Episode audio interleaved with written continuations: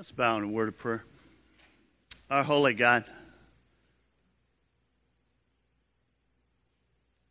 I surrender. God, we uh, give you our hearts, we give you our minds. God, I pray that uh, you would just speak to our spirits this morning. It's in Christ's holy name we pray. Amen.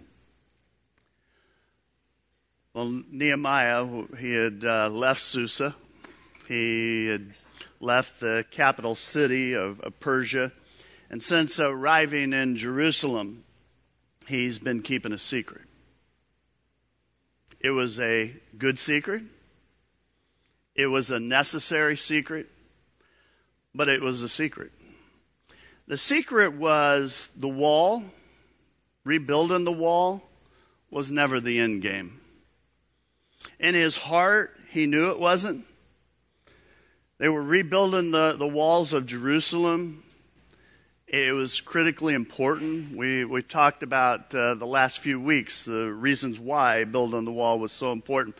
But Nehemiah has been thinking about something that is far more important than stone walls. From the very first day, what Nehemiah wanted to do was build a community.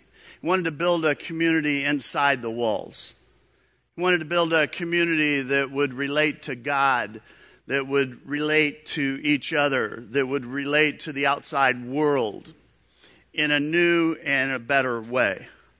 Nehemiah's main purpose in Jerusalem was never just about physically building a, a, a wall. Uh, it wasn't the physical construction project, so to speak. It was much more. It was a spiritual construction project that Nehemiah was interested in. We've been talking about leadership and a lot about leadership and what separates uh, a good leader from a great leader. The book of Nehemiah has plenty of leadership insights. Uh, I've always turned to it uh, through the years.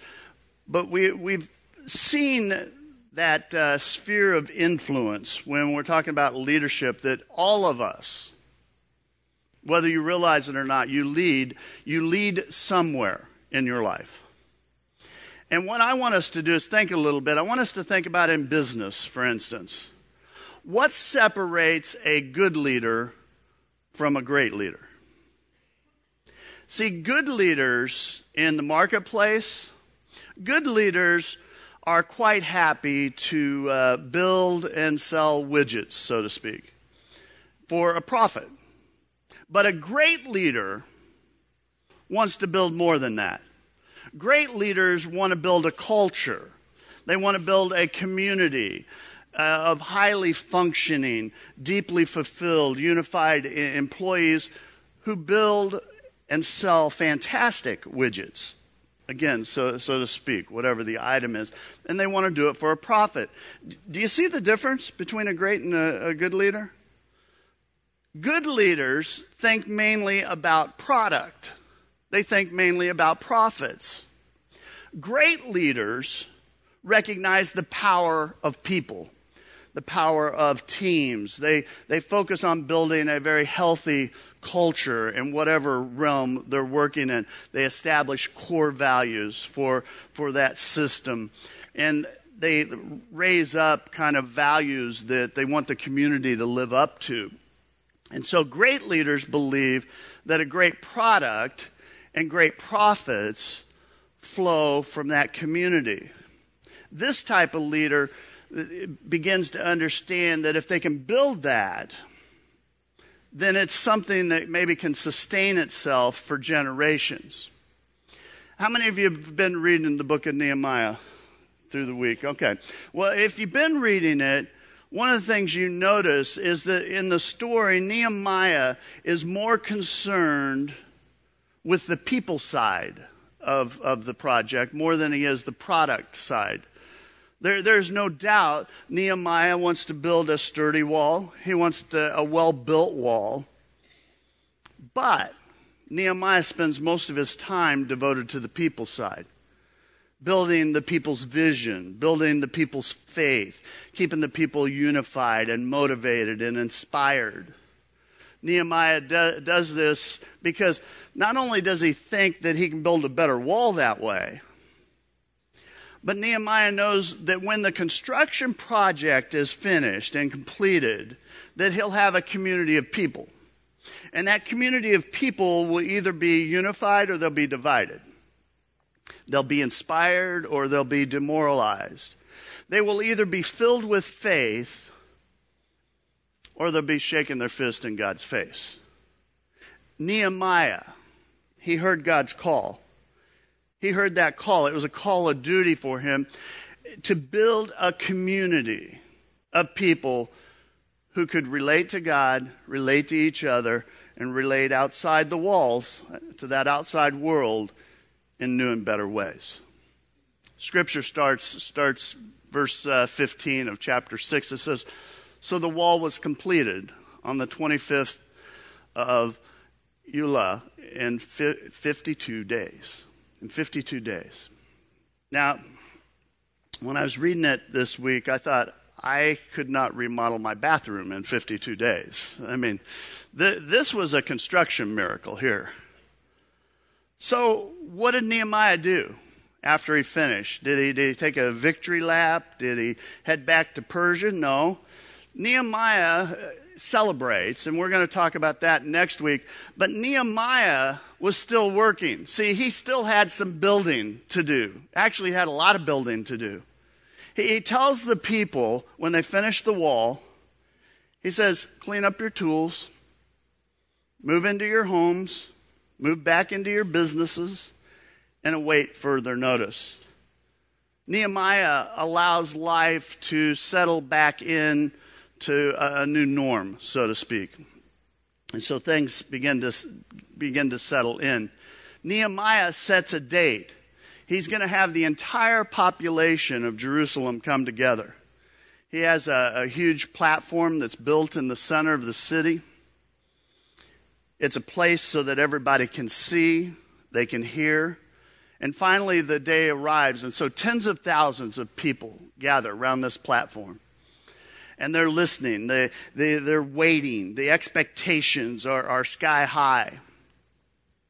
They're waiting for the show. I mean, what's the show? Well, Nehemiah's asked Ezra, the most respected spiritual leader of that day, he's asked Ezra to read scripture uninterrupted for six hours straight. When I read that, I thought, I never want to hear a complaint about how long our services are here. Never. yeah, be thankful that uh, I'm leading instead of Nehemiah, huh? Ezra. Ezra reads scripture for six hours straight. There are no pyrotechnics. There are no videos. There, they didn't break things up. They didn't have artwork or PowerPoint or music. They didn't have a band that day. Just a sincere and passionate reading of God's Word, reading about God's faithfulness. Ezra reads the accounts where God had been faithful, how God had rescued the people of Israel from Egypt he reads scripture about how God had given him the land, the promised land, how God had helped them take that promised land. He reminded the, the people of God's faithfulness with, with their ancestors, even though their ancestors had turned their back on God many times. Even though sometimes worshiping other gods, six hours straight, stories of God's faithfulness. And after listening to Scripture for those six hours, you want to guess what happened? People started getting emotional. Little section somewhere, they begin crying. Pretty soon, the entire crowd. They're weeping and mourning and grieving. It's a full surrender. You know, they, they lay it down before God. They're overwhelmed. They're overwhelmed by the compassion and the faithfulness of God throughout history as they've listened to it. They, they can't comprehend why in the world their ancestors would have been rebellious or, or sinful in the face of this wonderful, holy God. And so this emotion it kind of grips the entire crowd. They, it kind of sweeps over the, the whole group of them. And no one knows what to do. It's kind of awkward. But Nehemiah responds.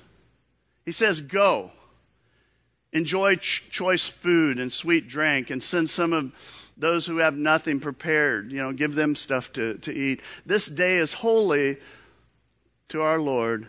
Do not grieve, for the joy of the Lord your strength. Joy of the Lord your strength. Nehemiah doesn't take this opportunity to pile more guilt on the people. He doesn't use their emotional state to, to manipulate them. No, Nehemiah is a very sensitive leader. He's sensitive to the people's condition. He's sensitive to the Holy Spirit, to, to God's leading. And so, Nehemiah, being this great leader that he is, he has what uh, they call today uh, emotional intelligence. He knows when enough's enough. He knows what, what's supposed to have happened that day. I mean, the meeting was supposed to go all day long. But Nehemiah, because he understands what's happening, Nehemiah calls an audible at this point. He understands the, the depth of, sorrow and despair in the crowd, that it, it's kind of gone past that point of uh, being helpful. It's gone past the point of repentance. In fact, it's moving into destructive levels. And so Nehemiah, he stops everything. He says, You've cried enough. I want everybody to go home. Go home, eat and drink, talk about what you've just heard, work through this stuff. And so, what I want to do is just pause for a moment in the story because we've been talking about leaders and leadership and the importance of leadership. We've talked about the, the only thing that God treasures in this world are people. God loves people. For God so loved the world, for God so loved people. God sent his son to die on a cross. For who? People. Because he wanted a relationship with us. God loves us that much. Jesus Christ spilled his blood to redeem people you and I have been adopted. If you're a Christian, you've been adopted into God's family, your sons and daughters. God, our Father, God loves people. Leaders have to get that. So when God entrusts you with his treasure, whatever that is, the people in your life that you lead, that you influence, you and I are leaders. We must, hear me, we must carefully and sincerely and sensitively love and deal with people, the people that God's put into our, to our lives. We should respect the people that we lead, every single one of them, no exception. We must do that as leaders no matter where people are in the organizational chart, no matter what their giftedness is, no matter where they're at in their walk and maturity, we must treat every single person that we lead with dignity. We need to make sure that our systems, our, our policies, whatever they are, that they're not just for some, but they're for everybody. You know, we, we should refuse as leaders to manipulate people period. And we should be generous and we should be encouraging to the people that God has us lead. And friends, we should have a passion. Whatever area God's called you to in your leading and your influencing people, you should have a passion for helping them reach their full potential as God puts them in your life. Nehemiah he, he knows that the people are, have worked hard for 52 days. My guess is the, the people are exhausted, and Nehemiah knows that. Nehemiah knows that they're overwhelmed in this moment. They're overwhelmed by God's faithfulness. I think they're overwhelmed as they think about how their ancestors had, had turned against God at points. And they reach this point where they're emotionally just spent. Nehemiah says, Enough. Stop the meeting, go home, eat, drink, talk it over. we will finish this meeting another day. That kind of emotional intelligence matters. As a leader, you should have emotional intelligence. It's um, part of what they call the Trinity in leadership today. It includes uh, self awareness, you know, learning agility, and emotional intelligence. Those are the three things that you should have as a leader. You know, self awareness. I mean, do you know your, yourself? Do you know your strengths and your weaknesses? Do you know when your strengths and weaknesses are working for you or when they're hurting you? Do you know when, when you're coming on too strong with people? Can, can you make that kind of self correction before you do damage to the people around you? I mean, when, when you, understand those strengths and weaknesses. You know when you're not coming on strong enough, you're not dealing with a problem or an issue that God would have you deal with, that you don't have enough intensity, and you know you need to step up. You know you need to solve the problem. Self awareness, understanding yourself, is vital. It's understanding how you're being perceived in life. And then there's learning agility. You know, in today's world, how many of you have figured out it is a chaotic world today? I mean, it's chaos out there. But as leaders, we, we have to adjust and adjust rapidly with that. There, there are all the uh, external uh, pressures that come, the, the economy of all, all those shifts and changes. Anybody that leads in the marketplace, in fact, how many of you lead in the marketplace? Let me see your hands. I mean, it's tough these days.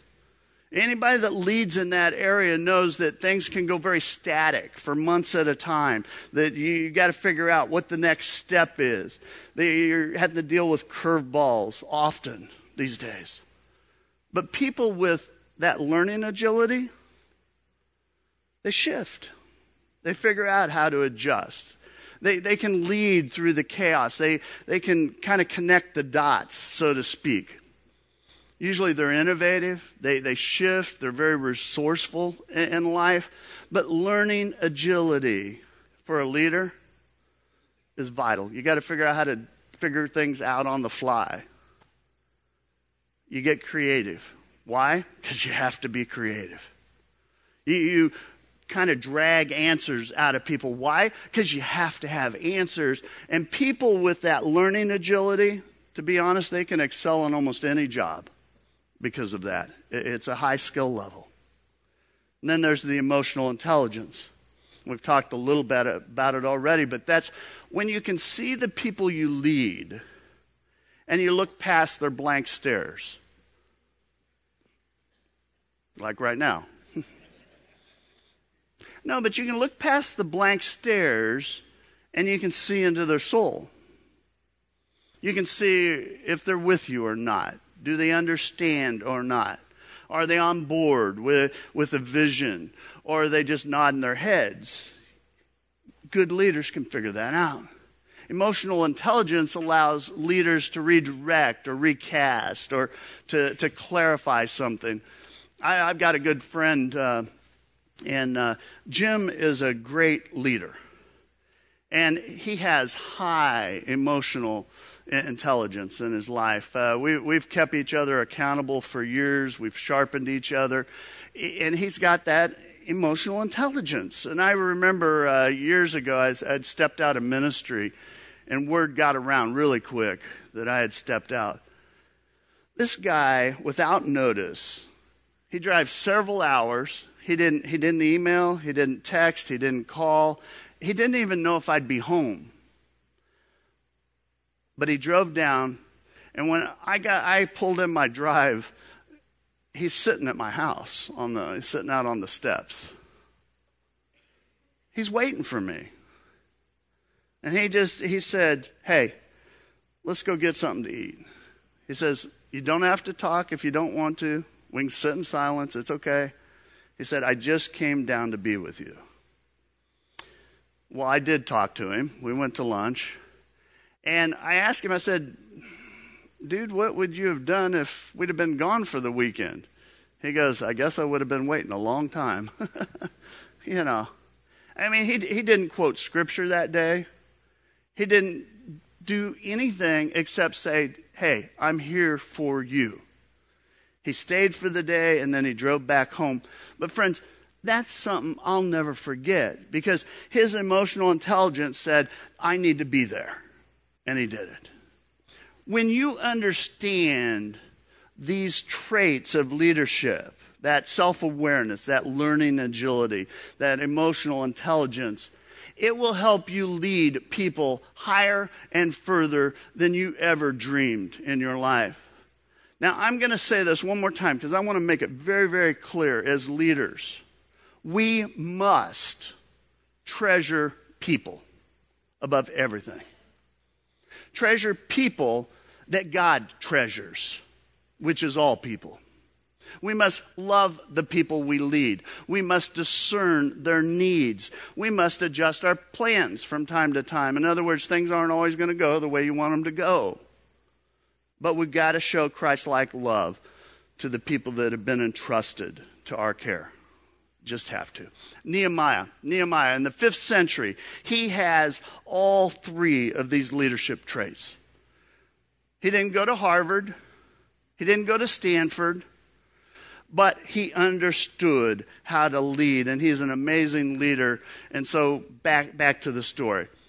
You would think, with the emotional intelligence that Nehemiah has, that what he would do, that it would be about making people comfortable, making things easier for, for the people that, that he's leading. But I want you to think again, because Nehemiah after the people re- kind of recuperate from this uh, sadness spiral, you know, all the crying, and everything, they went home, they've eaten, and all that. Nehemiah calls a new meeting for everybody, meeting 2.0.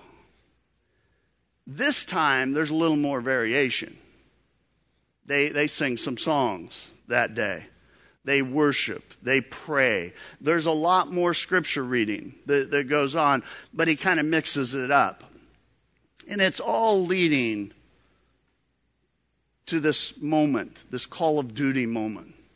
Nehemiah is going to ask every single person in Jerusalem to make a fresh commitment to God. Now, you would think that, that people who know God, who love God, wouldn't need to do this. I mean, you would think. But I will tell you, I figured out a long time ago as a pastor, I need to do this. I need to do this often. Many of you would say you know the importance of recommitting to something, to, to allow God to, to just restart with you. To say, you know what, God, you're first. I love you. I'm going to honor you with everything in me. Nehemiah senses that in Jerusalem, they need this kind of moment. And so Nehemiah and the, and the leaders remind the people, they remind the people of God's standard. God's standard when it comes to, to marriage and family and Sabbath day observant and participating in the temple and giving the tithe. And he just, he takes them through all the pieces of what it means to be faithful to God. A lot more scriptural principles. He just goes on and on about how they're to live their lives according to God's word. And then Nehemiah issues this amazing challenge, a call of duty challenge to, to the people. He says, they joined with the officials and the relatives and make a solemn pledge to live by God's instruction, which was given by Moses, God's servant, and to observe faithfully, here we go, all the commands, all the judgments, and all the statutes of our Lord God. All. And I read that and I think, wow, he's putting it on kind of thick, isn't he? I mean, how emotionally intelligent is Nehemiah that, that he asks everybody in Jerusalem? He says, let's be faithful, let's be meticulous in our obedience to God's commands and judgments and statutes and acknowledge all of God's instructions, all of them. I mean, I'm thinking, wouldn't it be kinder to say, hey, got a couple suggestions maybe if you want to do it? Uh, maybe if you'd be willing to obey, I don't know, 75% of what God says. That'd be cool, wouldn't it? No, that's not what he does. He says 100%, 100% obedience, 100% of the time. Honor God 100% from now till the day we die. You would think a leader as sensitive as Nehemiah and as caring as Nehemiah that, that he wouldn't demand so much. But do you know why he asked that? Because Nehemiah, to the core of his being, believes that everyone in the crowd that day could experience the best life by doing life God's way. In, in Nehemiah's mind, he's not asking the, the people to follow a bunch of rules for no reason. See, Nehemiah believes that he's pointing them to the only life that's going to lead to anything the only life that's going to lead to, to freedom and meaning and, and satisfaction, the only life that's going to matter when you get into eternity. It's eternal joy he's talking about. He's asking the people to go God's way because he believes it's absolutely the best way every area of their life if they just do it. And because they go God's way, God will protect them. God will protect them from senseless, self destructive choices in their life. Choices that will create unimaginable pain and suffering in their life. And I wonder, have you figured that out yet? Have you figured out that disobeying God is always more costly than following God? I mean, maybe in the short term, you know, short term, you might get by with some stuff. But long term disobedience always, hear me, always, always will cost you more. I do not carry a single regret in my life for obedience. Now, listen to me very carefully here. I did not say it's always easy. I'm not saying that I don't carry some of the marks of moving forward in obedience. But what I'm saying is, I do not regret. I do not have any regrets for the times that I've been obedient. I, I, have no regrets for aligning my life with God's wisdom and God's word. Nehemiah, I believe that day, was demonstrating sincere courage and love for the people by asking the people to make a 100% commitment to obeying God's word 100% of the time. It's kind of a loving and sincere challenge because he knows it's what's best for their life. And so Nehemiah, he decides he's going to put a little teeth in this. I encourage you to, to read uh, the last half, half of the book, but he decides that he's going to pull out a covenant in written form an obedience contract, a contract kind of like a lawyer would have put together. And, and so Nehemiah passes it out to everybody. He's going to have them sign on the dotted line that day. I mean, that's his plan. So, so everyone in Jerusalem, I want you to picture this. They have this covenant, 100% obedience to God contract. And Nehemiah steps up and says, I'm going to sign it first. Because, see, Nehemiah understood the need to recommit. And then he turns to the people and he says, Now it's your turn.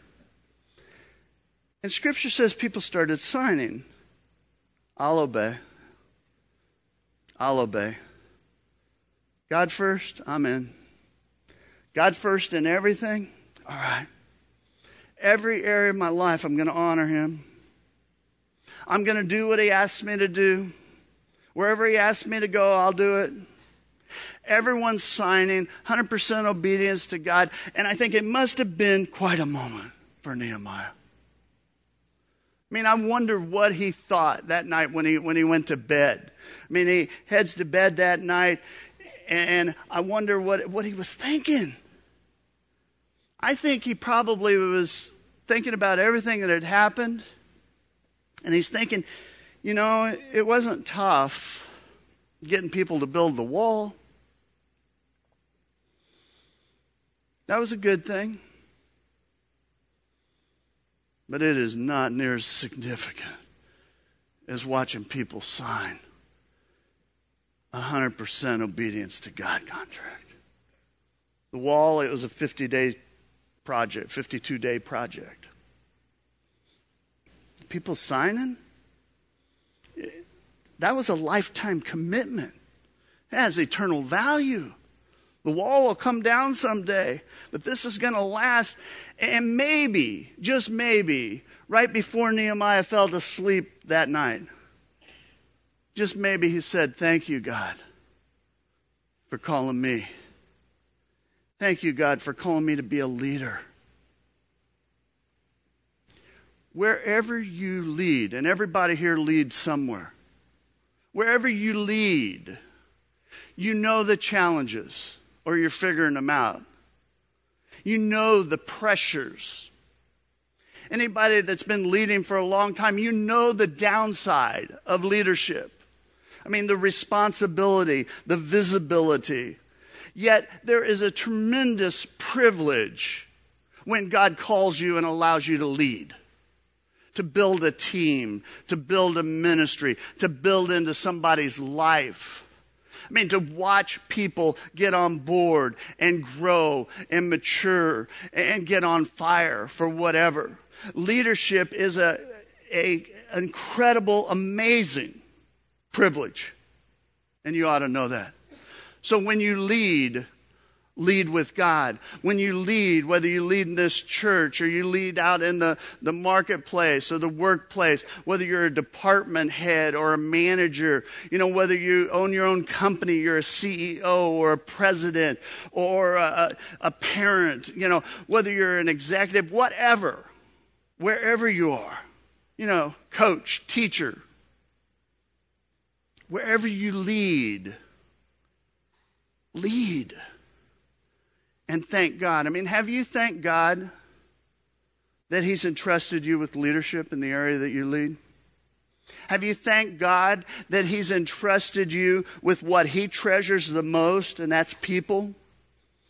I mean, have you thanked God recently for making you a leader? And are you responding to the challenge of leadership in a God honoring way? You know, the Apostle Paul, he challenges leaders who have that gift of leadership. Uh, Romans 12, he talks about if you have the gift to lead, do it with diligence. In other words, do it with a passion, work at it, get better at it. Why? Because you're, you're marking people's lives. You know, you get better at leading by reading about leadership. You get better at leading by going places where leadership's taught, by getting around other leaders. You know, parents ought to get around other parents so you can become better parents because you're leading. But leaders keep leading and they keep growing and they keep working at it. And here's what I believe everyone wins when a leader gets better. Everybody wins with that. Nehemiah, he presents the, this 100% obedience contract. He says, Will you obey? Will you obey carefully? Will you obey faithfully? All God's commands, all God's ways. Will you do that? And I, I'll be honest, I thought about I thought about printing up a 100% obedience contract and just passing it out, see if you'd sign it. I thought about it. But then I got that little hesitancy, you know a little hesitancy in my spirit. And so I thought instead of signing it, we'd sing it. We sang it earlier, right before the message. I surrender. I lay my life down at your feet. God of mercy, you are worthy. I give you every part of me. 100% commitment. God, I give it to you, all to you. We all need to do that once in a while. Some of you maybe have never done it, need to do it. And I want to say something to the 75 percenters. Yeah, say, I, say I do 75%, it's good. Well, friends, here's the deal. the 25% of your life that you've not surrendered to God, that you kind of keep God out of, that 25% will cause you tremendous heartache someday, if it hasn't already. You know, is God first? Is God first in your life? Is God first in your, your marriage? Is God first in, in your family? When you go to work on Monday or whenever you head to work, is God first in your work life? Do you work as though you're working to God instead of the company? I mean, is God first when it comes to your schedule in life, your recreation life? Is God first when it comes to your finances? Is God first in, in your life in every single area? Do you obey God? God's way, every way. Notice I didn't say sometimes. I didn't say, oh, when it's convenient, but 100% of the time. Do you strive for that? And you've heard me say this many, many times. If God is not Lord of all, God's not Lord at all. So here, here's an opportunity today. I hope you'll take it with me. Opportunity to say, you know what, God?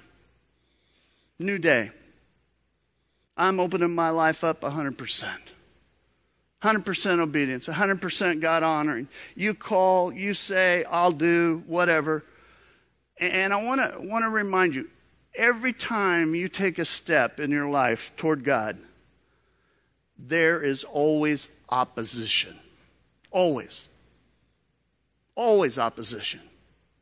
I mean, maybe from, from friends, family. There may be even opposition from other Christians. That one was hard for me initially to realize other Christians aren't happy sometimes when you step up. Why? Well, they're uncomfortable because you're stepping up and they're not.